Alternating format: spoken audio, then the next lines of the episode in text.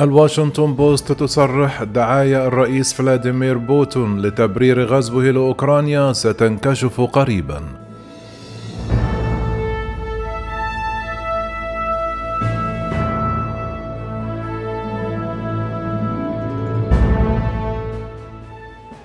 قال أحد المقربين السابقين من الرئيس الروسي فلاديمير بوتين أن الدعاية التي اعتمد عليها الأخير لتبرير غزوه لأوكرانيا أمام شعبه ستنكشف قريبا. وقال سيرجي بوغاتشيف الذي كان يوما ما جزءا من الدائرة المقربة من الرئيس الروسي بوتين في حديث لصحيفة واشنطن بوست إنها مسألة وقت فقط حتى يبدأ الروس في رؤية دعاية بوتون على حقيقتها. الصحيفة قدمت بوغاتشيف على أنه أحد المطلعين السابقين على خبايا الكرملين على اعتباره أنه كان قريبا من دائرة الرئيس فلاديمير بوتين.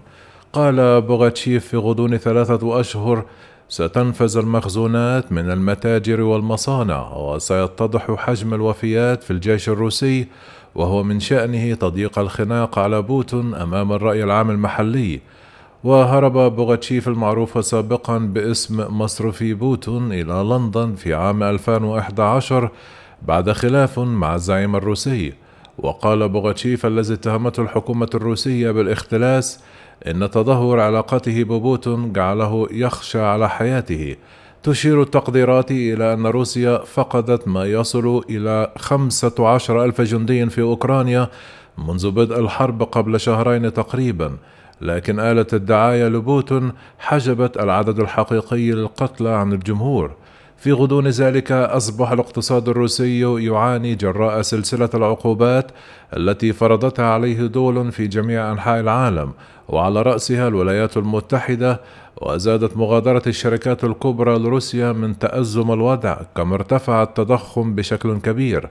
وعلى الرغم من هذا الوضع الصعب سعى فلاديمير بوتون إلى رسم صورة وردية للتوقعات الاقتصادية لروسيا وزعم أن العقوبات الغربية قد فشلت. لكن محافظ البنك المركزي الروسي قالت للصحفيين الجمعة نحن في منطقة عدم اليقين. ووفقا لتقرير واشنطن بوست فقد شهد العديد من أثرياء روسيا تدمير إمبراطورياتهم التجارية نتيجة حرب أوكرانيا.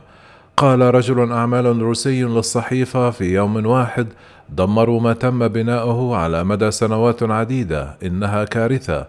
كان الرجل الذي تحدث شريطة عدم الكشف عن هويته هو من بين مجموعة من الأثرياء الروس الذين تمت دعوتهم للقاء بوتون في اليوم الذي شن فيه الغزو في أواخر فبراير. وذكر تقرير الصحيفة أيضا أن أقطاب المال ورجال الأعمال الروس ما زالوا قلقين من التحدث علنا عن موقفهم ضد الحرب أو بوتين ووقع الزعيم الروسي الذي ينتهي المطاف بمنتقديه إلى الموت أو خلف القضبان وفق تعبير الصحيفة على قانونه بعد فترة وجيزة من الغرب. وبموجب هذا القانون قد يحكم على الأشخاص بالسجن لمدة تصل إلى 15 عاما لنشرهم أخبار كاذبة عن الجيش الروسي. كما صرح بوغاتشيف للصحيفة إن ما يقولونه خارج عن السياق. ما يقولونه هو أن الغرب وحلف شمال الأطلسي هم المسؤولون عن الوضع. إنهم يتحدثون عن هذا كما لو كان مؤامرة ضد روسيا. لكن مع استمرار الحرب والعقوبات الاقتصادية بشكل أكثر حدة في جميع أنحاء روسيا يقول خبراء إن بوتون سيصبح معزولا بشكل متزايد وسيتحول المزيد من الناس ضده. من جانبه قال فلاديمير أشركوف المدير التنفيذي لمؤسسة مكافحة الفساد لزعيم المعارضة الروسي ألكسي نافالني المسجون في وقت سابق من هذا الأسبوع لموقع بزنس انسايدر إن الحرب على أوكرانيا قد تسرع سقوط بوتين بسبب العواقب الوخيمة على النخبة الروسية. كما أضاف أنا على ثقة من أن هذه الحرب جعلت الكثير من الناس في روسيا وخارجها غير راضيين عنه. لقد رأى الناس في النخبة السياسية والاقتصادية أنماط حياتهم انقلبت راسا على عقب.